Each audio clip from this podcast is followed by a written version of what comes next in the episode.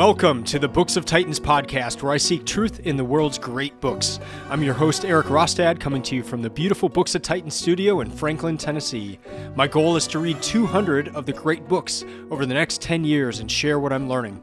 I'll talk a bit about each book, tie ideas together from a variety of genres, and share the one thing I always hope to remember from each of the great books.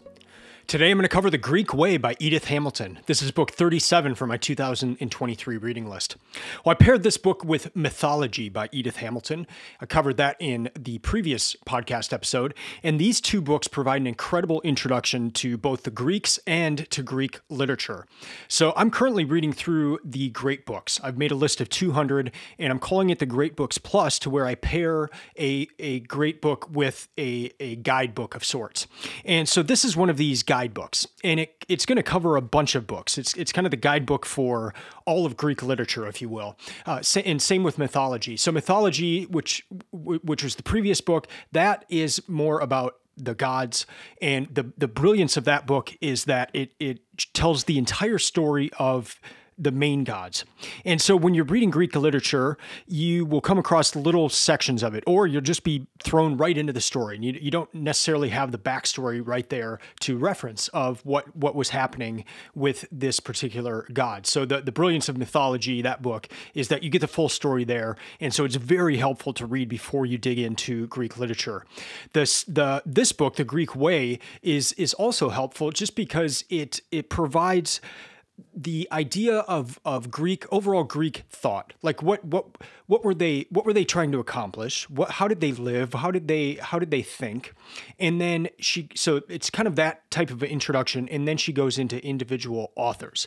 So these are authors that I'm going to be reading coming up. And the way I've set up my reading project is that I want to read the source material first. So before I read the guidebooks, I want to read the source material first. I don't want these guidebooks influencing what I what I think the first go around. I do want to have that context, but uh, afterwards. However, with this one, I think it's very important, and, and I, I I would suggest reading these books by Edith Hamilton before you get into the Greek literature, just because it's a it's a very helpful roadmap just of of where where you're going to be going. And I expect to have both of these books right on my book stand as I, I spend the next year reading through Greek literature because it, it they'll, they'll both be very handy reference materials. And I think the benefit is of reading them before the Greek literature as opposed to after. So I will let you know throughout this project when that is the case. I don't expect it to be the case very often, but but in this in this case, it that I think that's true. So why is this important? Why, why are the Greeks important? Why they lived 2,500 years ago? Like what what do we possibly have to learn from them in our modern age? Well, Edith Hamilton did a fantastic job in this book of articulating the reason why. And, and here's what she said Though the outside of human life changes much, the inside changes little. End quote. So just just think of that. Yes, there there if if we were transported 2500 years ago, a, a, lot would look look differently from from just going around and, and what life was like and what jobs and, and how people viewed each other and all that, but inside of the person changes little. I thought that was a very helpful distinction just in knowing what what's what things change and what remains relatively the same. Later on, when Edith Hamilton is talking about Thucydides, she says this about him. He reasoned that since the nature of the human mind does not change any more than the nature of the human body, circumstances swayed by human nature are bound to repeat themselves. And in the same situation, men are bound to act in the same way unless it is shown to them that, that such a course in other days ended disastrously. End quote. So Thucydides is writing about the war between the Spartans and the Greeks and uh, or the Athenians. And so he, he, the, one of the reasons he's doing that is to show that human nature uh, is not going to change all that much, and so you can you can learn from that, even if that is for us 2,500 years ago. This book, even further back from that, is a book about the Greek miracle, what Edith Hamilton calls the Greek miracle, and she said something new happened, and she talks a lot about the reason for that in and a lot of it goes down to this in that mind and spirit were forged together And so here are a couple quotes along that line. This one from page 18 Mind and spirit together make up that which separates us from the rest of the animal world. And then on page 250, life is what the spirit is concerned with, the individual. Abstractions from life are what the mind is concerned with, the classified, the type. The Greeks were concerned with both. End quote. Their stories and their plays tell us more than we can learn from history about the Greeks. This is another big point from Edith Hamilton. So let me just read a part here and um, stick with me. This is uh, a little well, no, th- this one's not long. I've got, I've got, I've got a longer one coming up. Uh, so here, here we go. The golden deeds of a nation, however mythical, throw a clear light upon its standards and ideals. They are the revelation that cannot be mistaken of the people's conscience, of what they think men should be like. Their stories and their plays tell us more about them than all their histories end quote i found that that quote to be helpful just because i, I just read herodotus's histories and so yes, there's a lot to learn from that. I, I absolutely adored the histories by Herodotus. But what Edith Hamilton is saying here is as I move from Herodotus to Greek literature, she is telling me I will probably learn more about the Greeks from Thucydides and Arist- Aristophanes than from Herodotus. I, I, am I'm curious. I, I'm, I'm wondering if that will be the case, and I, and I look forward to uh, exploring these things as I read them. All right, here comes the longer paragraph that I want to read, and this comes at the beginning of the book. But this this is just a very this is a, a good summation of, of of what the book is like. And so here here we go. Stick with me. This is this is gold. Of all that the Greeks did, only a very small part has come down to us, and we have no means of knowing if we have their best. It would be strange if we had.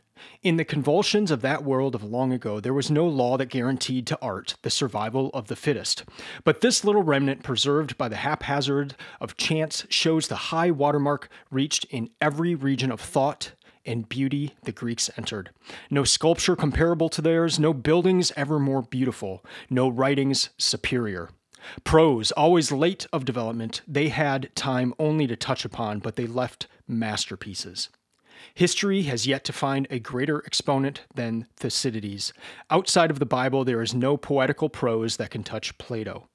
In poetry, they are all but supreme. No epic is to be mentioned with Homer. No odes to be set beside Pindar. Of the four masters of the tragic stage, three are Greek and the other is Shakespeare.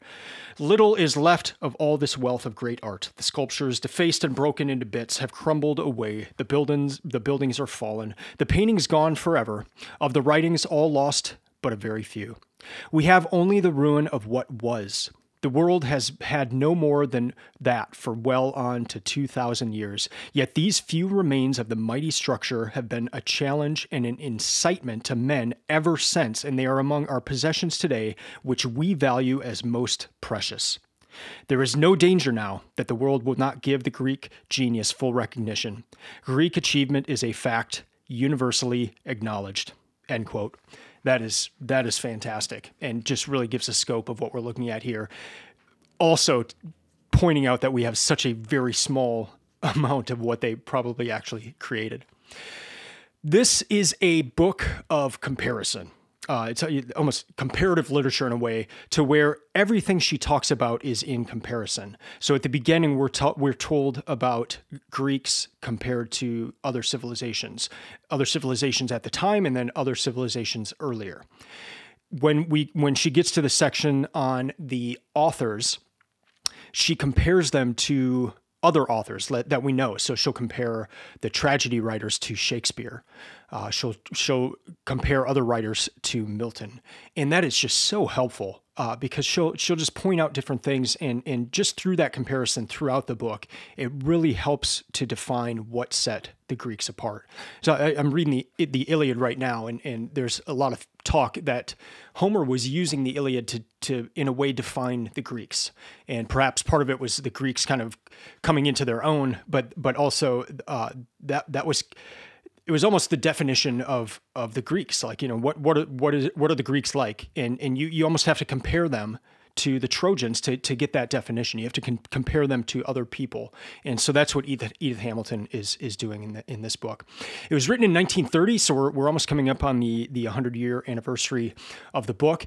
As for initial re- uh, reaction, there are so many good ideas here in this book that set the framework for Greek thought in literature. I, I just think that this will be such a helpful guide in kind of directing my thoughts as as I as I proceed forward in Greek literature, and that's something that I will probably be in for the next the next year. Uh, I'm, I'm reading Homer now, the next two months, and then next year I'll be reading through a lot of the the Greek literature and getting into Plato and, and Aristotle. Uh, the other the other thing is, uh, I I plan to to reference this again before I go into the uh, other authors like Euripides and and Plato. There's there's different chapters on each of these authors, so I plan to to reference this again just right before I start reading those authors. As for reading stats, this is a 258 page book. It took me eight and a half hours to read it, uh, and I share that just so you have an idea of how long it might take you to read this book. This, this uh, episode will have two more segments. So the the next segment will just be a series of things that stu- that stood out to me while reading the book, and then segment three is my one thing, my one key takeaway from The Greek Way by Edith Hamilton. All right, in this segment, I'm going to cover four different areas, uh, four different buckets of, of content. And the first will be just the Greek simplicity. So, what does that mean? How did it apply to different areas? The next section, helpful stuff. Just uh, like 10 or uh, maybe 11 or 12 things that just really stuck out to me. I, just kind of short little snippets that I'll go through. The third is what Aristotle said on happiness that that I think is just absolutely fantastic and something that I will probably reference quite often going forward. And then the fourth section in this segment will be changes I made to this reading project as a result of reading the Greek way. So let's start off with Greek simplicity. I'm going to start with a, a paragraph here. The special characteristic of the Greeks was their power to see the world clearly, and at the same time as beautiful. Because they were able to do this, they produced art distinguished from all other art by an absence of struggle, marked by a calm and serenity which is theirs alone. There is, it seems to assure us, a region where beauty is truth, truth, beauty. End quote. That I, I wanted to start off with that. Just talks this book talks a lot about truth and beauty and, and that's something that that uh, that comes up quite a bit and it's something that is the the overarching goal for my reading project. I, I say that i am reading I, i'm seeking truth and beauty through the world's great books. That's that's my motto for this this project. So when i see those words come up um, uh, and Edith Hamilton will often in this book talk about goodness and beauty, but then also truth and beauty as well. When I just perk up when I when I see those things, and and so that was throughout this book. So let's other examples here of Greek simplicity. So she talks at the beginning. She has uh, uh, chapters on architecture and on, on writing and, and, different different aspects of the Greek. And so here's what she said about Greek simplicity in terms of architecture. Here is the Greek miracle. This absolute simplicity of structure is alone in majesty of beauty among all the temples and cathedrals and palaces of the world. End quote. And, and we see that. I mean, the, the, we see buildings all over here in, in I'm, I'm in Franklin, Tennessee, and there are there are buildings all over that are that are made to look like uh, Greek architecture, and they're they're using the the Greek pillars and and uh, just you know you know when you see Greek architecture, and we still have it so much among us. And and the beauty of it is in its simplicity. And so I loved pointing that she pointed that out. And we still have examples of their architecture, you know, their original, but then so many uh, copies of it in in cities all over the world. And then in writing, she says this of their simplicity clarity and simplicity of statement. The watchwords of the thinker were the Greek poet's watchwords too. End quote. And I loved that just because I, I appreciate it so much when, and, and I think it, it's a certain level of genius when somebody is able to take a very complex topic or subject and, and pull pull out the most important pieces of that, but then to describe it in a way that that is is is beautiful, but then also it, it gets to the root of the of the issue and and that's what she said the greeks were able to do the cl- clarity and simplicity of statements uh, so it not only tells a good writer it tells a good thinker as well Here's uh, an example of where she contrasts Shakespeare with uh, the Greeks. So the English method, and, and in parentheses, I put Shakespeare here. So the English method is to fill the mind with beauty. The Greek method was to set the mind to work. She talks about that a lot, even with with leisure. Uh, leisure, the idea of leisure for for Greeks, and I'll, I'll get into this in, in the next helpful stuff area. But but it's it's where we get our word school and and it's it's this idea of of working. You're not you're not sitting on a couch watching tv you are actively engaging the mind. That is the greek ideal of of leisure. Here's another thing along these lines. Lovers of beauty without having lost the taste for simplicity. This was something that Pericles said and was written by Thucydides. Lovers of beauty without having lost the taste for simplicity. And let me read one one thing here. Um, a Greek temple makes the sep- spectator aware of the wideness and the wonder of sea and sky and mountain range, as he could not be if that shining marvel, marvel of white stone were not there in sharp relief against them. And in the same way, a Greek tragedy brings before us the strangeness that surrounds us. The dark unknown of life our, our life is bounded by, through the suffering of a great soul given to us so simply and so powerfully, we know in it all human anguish and the mystery of pain. End quote. I, I love that. And, and um, it's an intriguing idea that, that, that a building can actually complement the, the scenery. In, in what, what she says at the beginning here, a Greek temple makes the spectator aware of the wideness and the wonder of sea and sky and mountain range as he could not be if that shining marvel of white stone were not there in sharp relief against them. And then she relates that to the the Greek tragedies.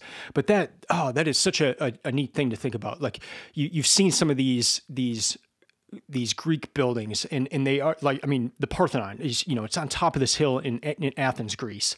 Can you imagine that not being there? I mean, that, that it, it, it's, um, it, it almost enhances that, that hill. Uh, and and she she says that of other Greek architecture as well. So just the the thought that went into not not even just the building and the simplicity and the beauty of the the building, but the placement of that to enhance the the area. That so much of what we, we see around us does not do that. It, it hinders it hinders the beauty. Uh, so just I, I love that. So tying in Greek simplicity with with a- actually enhancing the the environment in a way. All right, now on to helpful stuff. So I'm just gonna I've got a few things here. I'm just gonna kind of go through and read them. A lot of these are just kind of quick quotes that I'll I'll comment on. Wretched people, toiling people do not play. Nothing like the Greek games is conceivable in Egypt or Mesopotamia. So Edith Hamilton says the, the Greeks were the first people to play. So we have their Olympics, we have their their uh, theater, and we still have these things today. And she says these were the first people to play. I mean, think think the Egyptians. Were they were they playing? What about the Mesopotamians? Did uh, or the people of Mesopotamia? Did do we have evidence of them playing? And and yeah, I, am sure we do. And uh, I know of like even toys that that we have from from Mesopotamia, uh, uh, graves and that kind of thing. So it it wasn't. But but her point is that even with the Romans, like their stadiums were for were for death. They were they were for these gladiatorial games. There, it, there was not this aspect of play in that. There was this aspect of of viewing something you almost shouldn't be viewing. It was it was that titillating, and and so the Greeks brought these games that we still have. We still have the Olympics. We, we that was a big part of their culture. What does it mean that that this culture were the first people in the world to play? Thought that was a cool thing to, to think on. Here is what I, I, just referenced earlier. Our word for school comes from the Greek word for leisure. Of course, reason to the Greek, given leisure, a man will employ it in thinking and finding out about things. Leisure and the pursuit of knowledge, the connection, was inevitable to a Greek. End quote. I love that. Next up, the influence of the English Bible has had its share in making the Greek way hard for us. The language and the style of it have become to us those appropriate to religious expression. In Greek religious poetry, which makes up much of the lyrical part of the tragedies, perhaps the greatest of all Greek poetry is completely un Hebraic. Hebrew and Greek are poles apart. Hebrew poetry is directed to the emotions, it is designed to make the hearer feel, not think. Therefore, it is a poetry based on reiteration. End quote I, I loved that. That that was very helpful for me. There there's a lot of talk right now, just even in churches, of what types of songs should people sing? Do we just sing the same words over and over, or do do you sing hymns that that have, you know, very rich words and that kind of thing? And and I loved this just this difference of it of of the reason for repetition, even the reason for repetition in poetry, is to is to direct to the emotions. It's to make it's to make the hearer feel, not to think that that was a helpful again just edith hamilton is comparing things throughout this book and that that was a very helpful comparison when she's comparing the hebrew bible and uh, works works of greek literature. Now let's talk about civilization Civilization, a much abused word, stands for a high matter quite apart from telephones and electric lights. It is a matter of imponderables, of delight in the things of the mind, of love, of beauty, of honor, grace, courtesy, delicate feeling.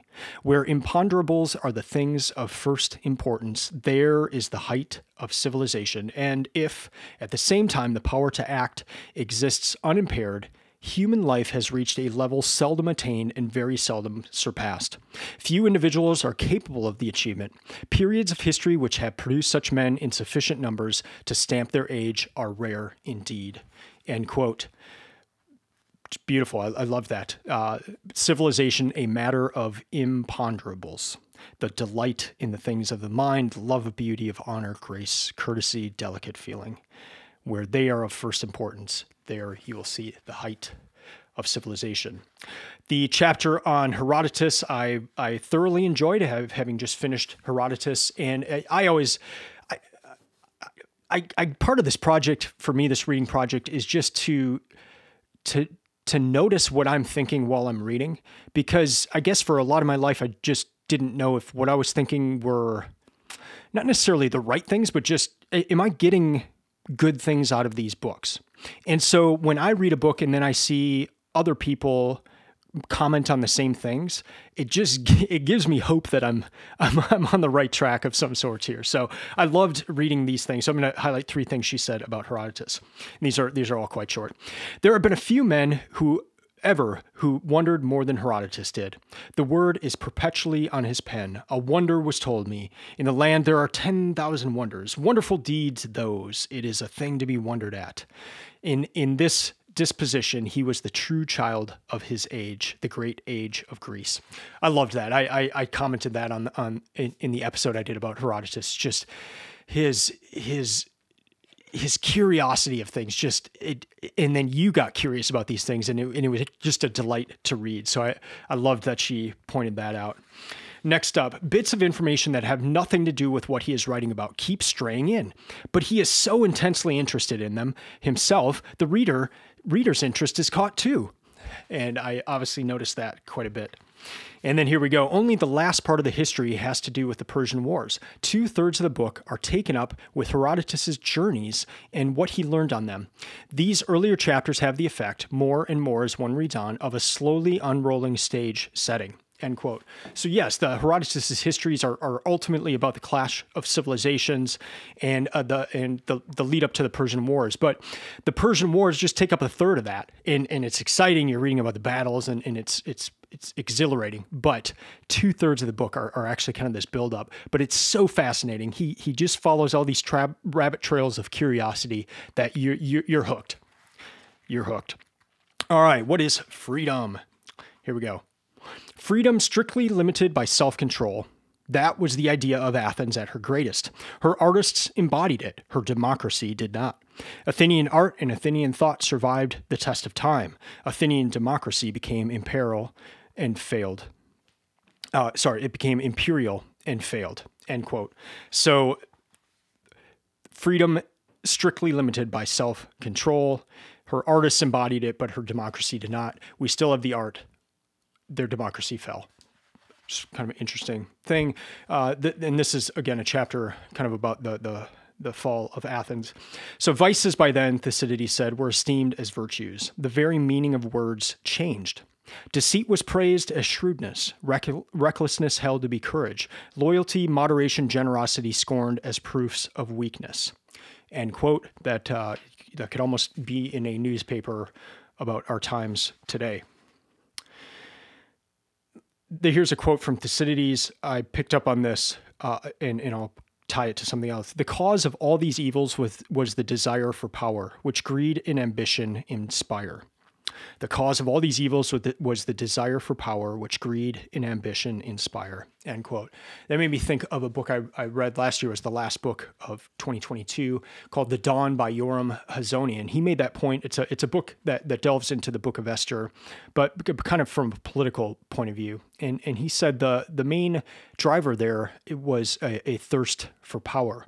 And and, and so we see that in the book of Esther, and then we see this in Thucydides as well that, that he pointed out. All right, moving on. None but a poet can write a tragedy, for tragedy is nothing less than pain transmuted into exalta- ex- exaltation by the alchemy of poetry. None but a poet can write a tragedy, for tragedy is nothing less than pain transmuted into exaltation by the alchemy of poetry. End quote just going to leave that one as it. That, that's it's just beautiful. So a lot of chapters on tragedy because three of the greatest tragedy writers of all time were Greek.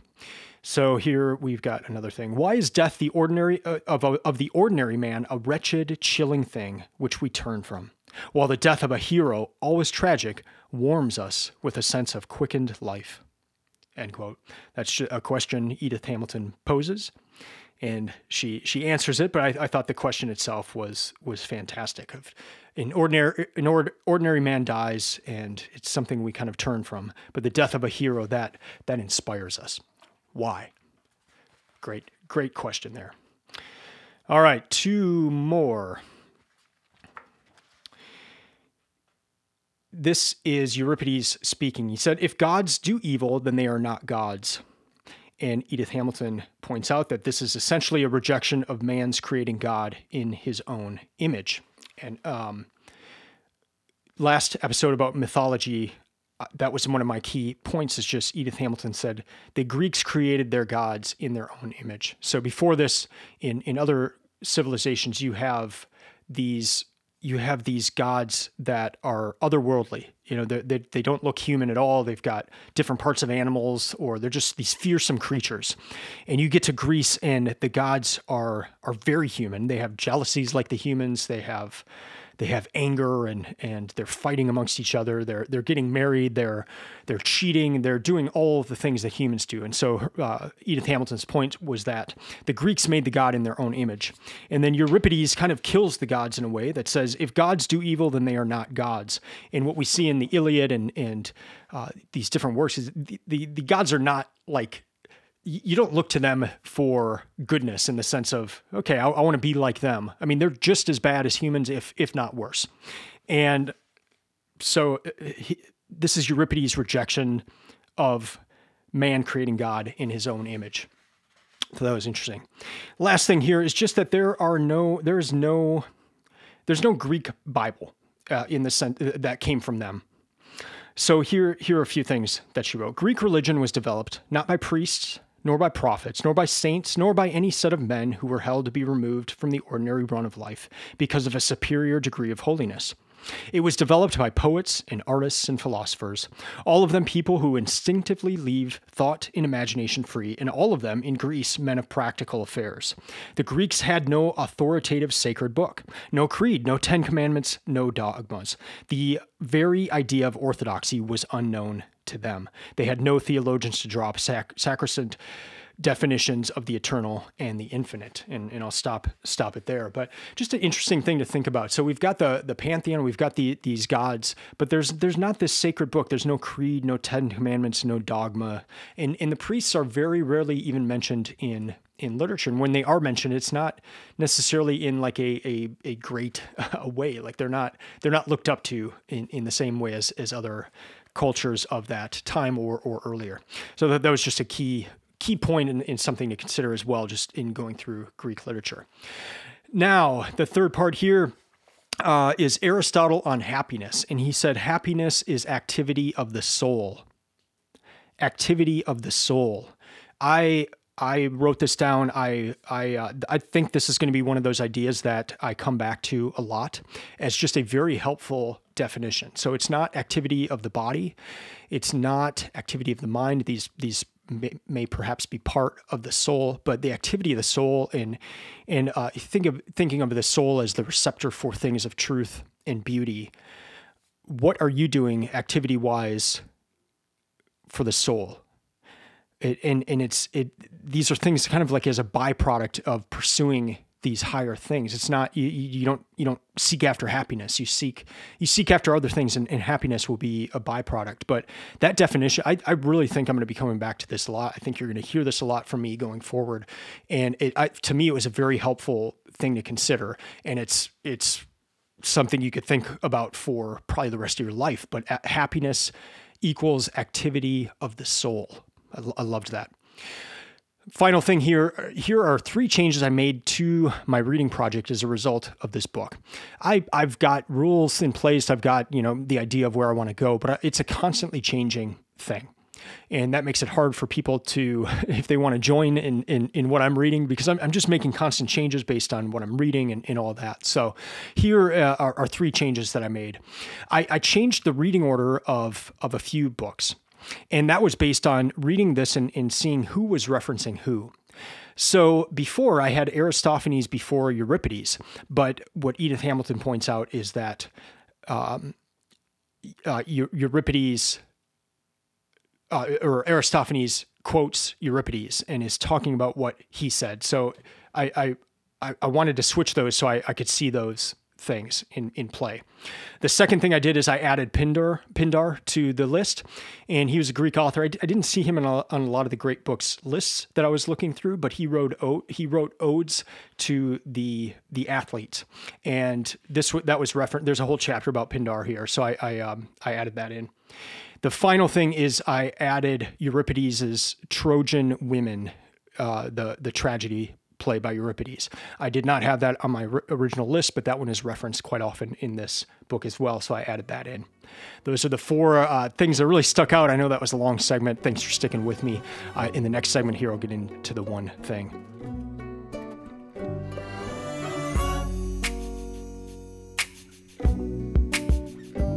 All right, here's the one thing, the the one thing I pulled, the one thing that's that stuck out the most in this book, and, and I think it was that idea that this is something new. We are coming to the Greeks. I'm about to start reading Greek literature, and Edith Hamilton's point here is that this this marks a big shift. Not only have they influenced us tremendously, and we can look back and see all that, but this was a this was a turning point in history. We had not seen a lot of this before. And what's so neat is that as I've been reading, I, am so glad I'm doing the, this reading project in order from oldest to newest because I've been reading about what Edith Hamilton was talking about. I've been reading about India. I've been reading about Egypt, ancient Egypt. I've been reading about Mesopotamia.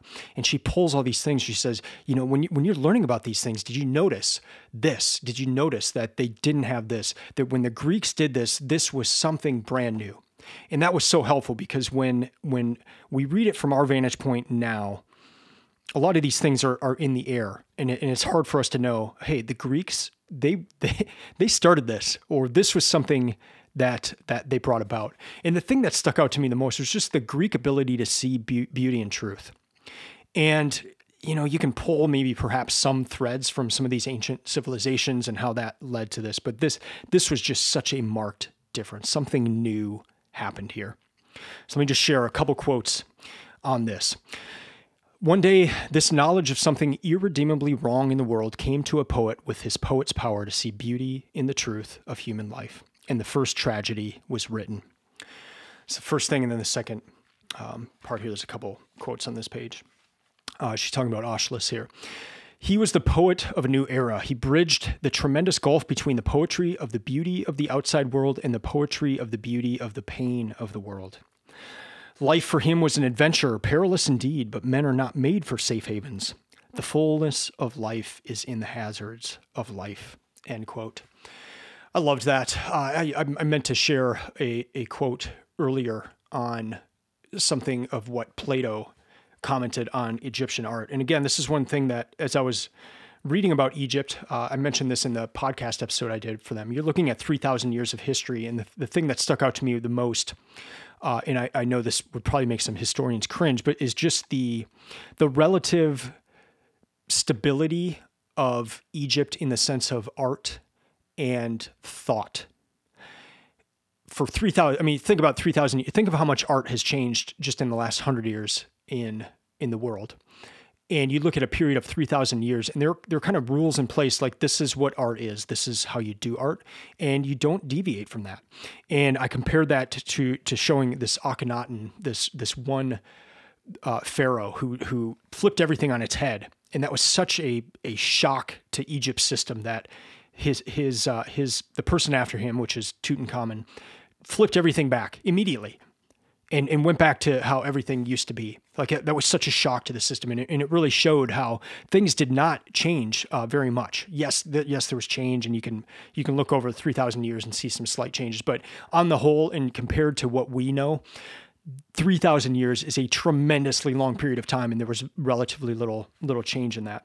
And here's what Plato said on that. On that, in Egypt, the forms of excellence were long since fixed, and patterns of them displayed in the temples. No painter or artist is allowed to innovate on the traditional forms or invent new ones. To this day, no alteration is allowed, none at all. Their works of art are painted or molded in the same forms which they had 10,000 years ago. End quote. I uh, I loved that. I just loved that Plato of all people pointed pointed that out and and, and saw that uh, in his day as well.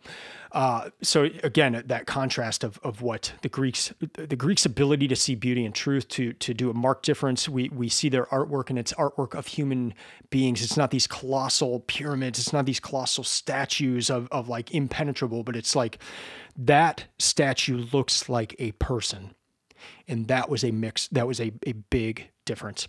So to recap, this is this will be a, a, book that I have on my book stand. It'll be something as as over the next year I go through Greek literature. Be, it'll be something I reference quite often, and it's it's something I plan to read before I, I get into some of these specific authors.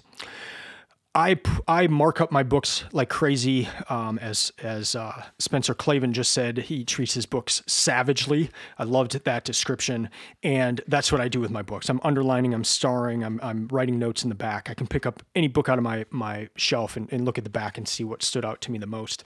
But I only put stars by stuff that that really really move me or or uh, impact me or, or it, it's kind of a new idea or a new way of thinking about it. And so I'll, I'll, underline things, but if there's a star next to it, it's a big idea. If there are two stars next to it, it's a su- super big idea.